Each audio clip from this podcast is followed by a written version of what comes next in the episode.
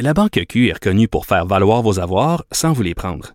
Mais quand vous pensez à votre premier compte bancaire, tu sais, dans le temps à l'école, vous faisiez vos dépôts avec vos scènes dans la petite enveloppe. Hmm, C'était bien beau.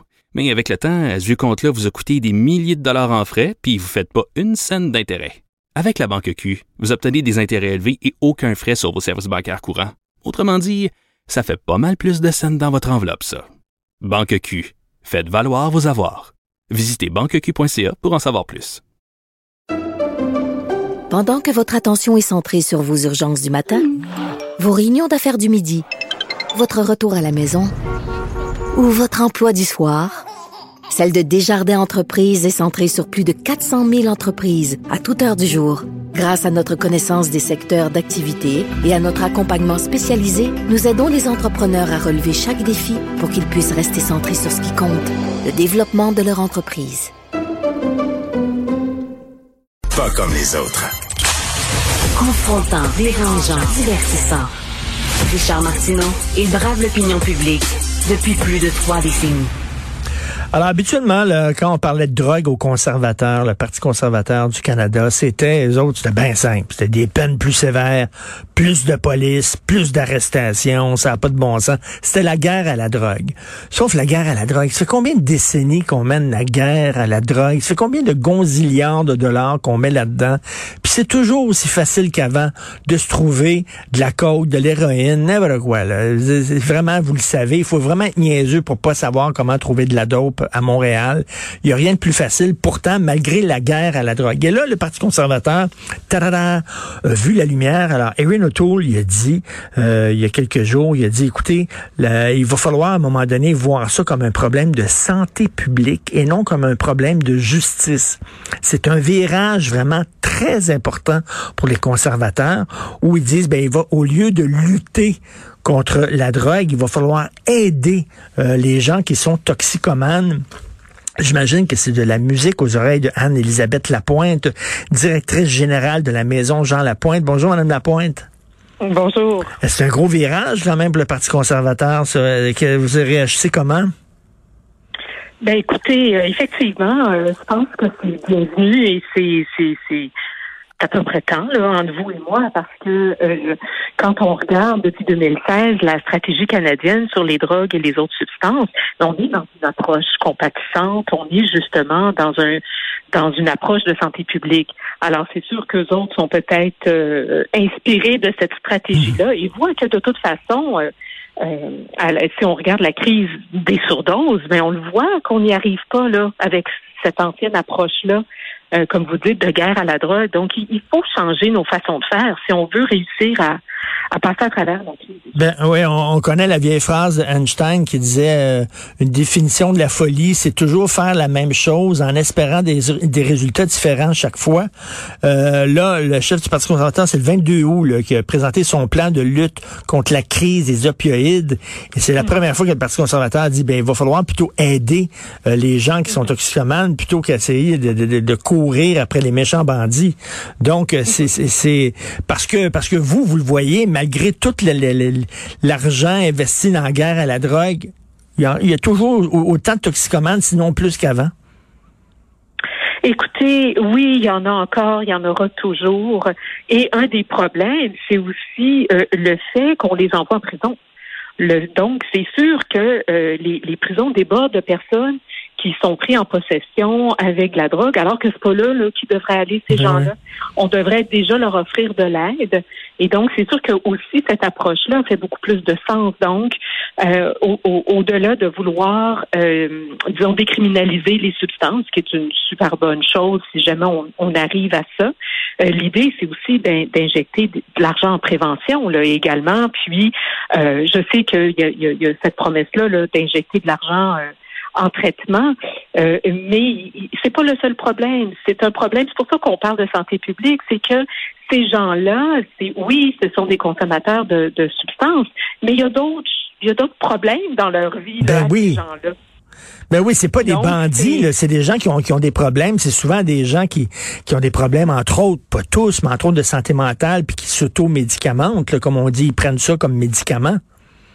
Oui, donc accès à des soins au niveau de la santé mentale. C'est des gens qui ont d'autres problèmes, donc peut-être euh, difficulté à trouver un emploi, euh, à avoir les, des, soins médicaux, à avoir l'accès à un logement, parce que ils sont stigmatisés. Alors, il y a tout ça, il y a tout ce travail-là, justement, que quand tu travailles dans une approche de santé publique, une approche beaucoup plus compatissante, que là, effectivement, tu vas élargir toute l'offre de services pour venir en aide à ces gens-là, au lieu de les voir comme des criminels.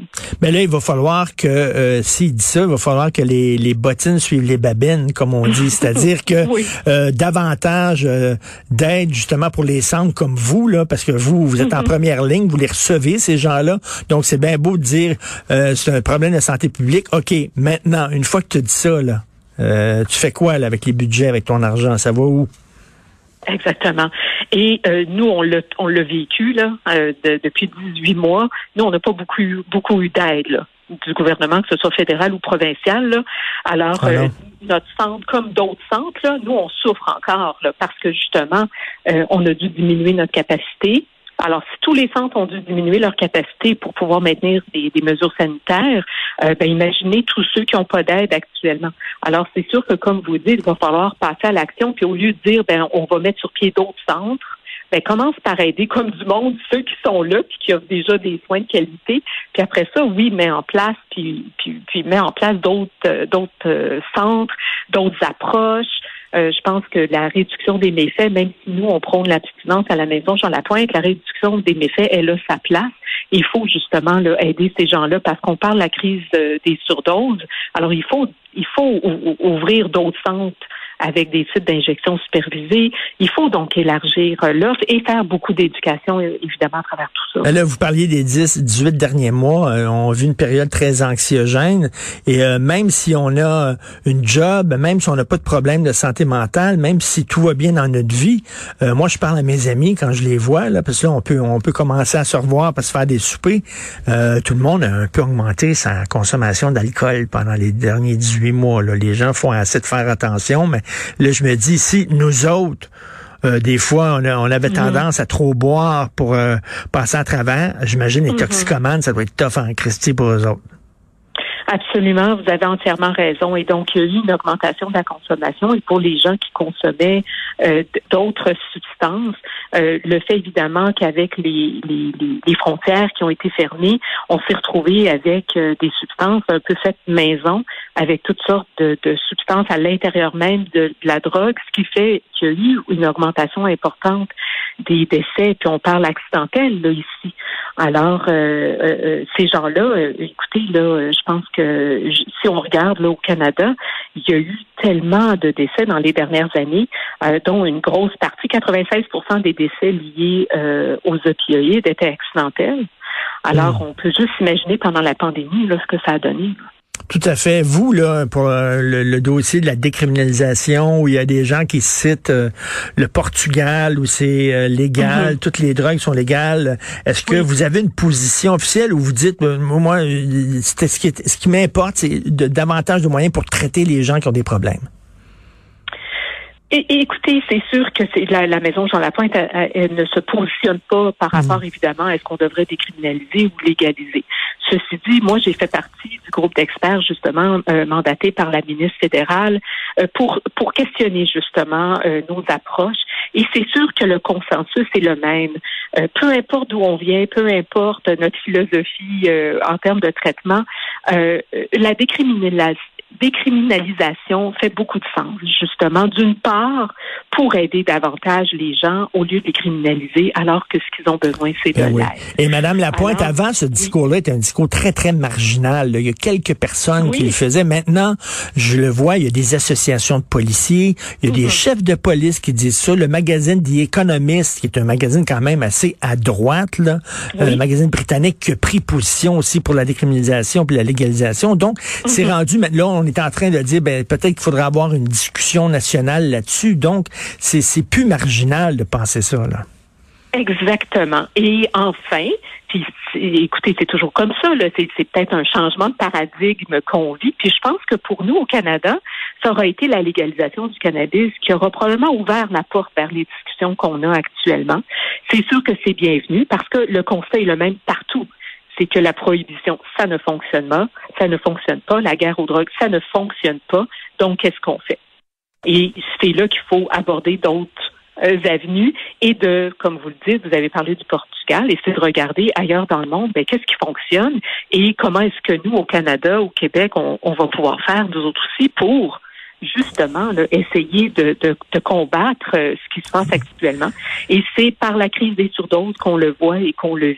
Et réfléchir, réfléchir aussi à la, la présence de l'alcool dans nos vies. Je lisais un Mhm. livre d'une jeune femme qui a décidé d'arrêter de boire depuis quelque temps. Ouais. Puis elle dit, lorsqu'on arrête de boire, c'est fou à quel point on voit l'alcool est partout, dans toutes les publicités, quand les gens fêtent, tout le temps un verre à la main, etc. Comment vous voyez, vous, la mode maintenant, Ouais. des mocktails? Euh, Il y a même des bars maintenant où les jeunes peuvent aller, où c'est des cocktails sans alcool et tout ça. Il y en a de plus en plus. On dirait qu'il y a- une réflexion aussi là-dessus de la part des jeunes. Absolument. Euh, et ça, je suis contente qu'on puisse en parler parce que euh, pour moi, c'est très clair. C'est qu'à partir du moment où on décide de regarder toutes les substances, c'est-à-dire qu'on parle de décriminalisation, de légalisation, d'encadrement plus strict, euh, on ne pourra pas exclure l'alcool parce que l'alcool, c'est encore la substance qui fait le plus de ravages et de dommages. Donc, il va falloir arrêter de, de, de- d'exclure dans nos discussions l'alcool parce que, veux, veux pas, on est dans une société qui boit beaucoup Beaucoup. et euh, la consommation a augmenté pendant la pandémie, mais tu sais, presque avec un peu de... euh, on, on- on le voit sur les réseaux sociaux, c'est comme banal, c'est encouragé, c'est comme bien drôle aussi là, de boire n'importe quand, n'importe quelle heure. Alors effectivement, il faut qu'on en parle. C'est un mouvement. On espère que c'est pas juste une mode et que justement, on va pouvoir également se Et- pencher à nouveau sur la place de l'alcool. C'est pas, la c'est pas d'être puritain puis d'être, euh, d'être plate de dire ça, là. Non, non, pas du tout. Je crois encore une fois que dans une approche de santé publique, il faut regarder toutes les substances euh, et, et ne pas faire abstraction de certaines. Mm. Et donc, l'alcool, il va falloir regarder et avoir le courage de regarder ce qu'on fait avec l'alcool et toutes les permissions et le fait qu'il n'y a pas tant de réglementation que ça. Si on compare avec le cannabis qu'on a encadré d'une façon quand même assez euh, spectaculaire, ben pourquoi est-ce que l'alcool, elle, a fait exception? Donc, je pense que euh, effectivement, ça va faire partie, j'ai l'impression, de discussions à venir. Ben, c'est ça. Mettons, mettons toutes les, nos- mettons toutes les cartes Oui, sur la table, puis il faut en parler aussi. C'est comme vous dites, il y a plein de problèmes euh, euh, sociaux, euh, euh, violence conjugale, etc., reliés à l'alcool. Donc, euh, Mhm. merci beaucoup, Madame Anne-Élisabeth Lapointe, directrice générale de la Maison Jean Lapointe. Toujours un plaisir de vous parler. Merci. Oui, merci à vous. Au. Merci.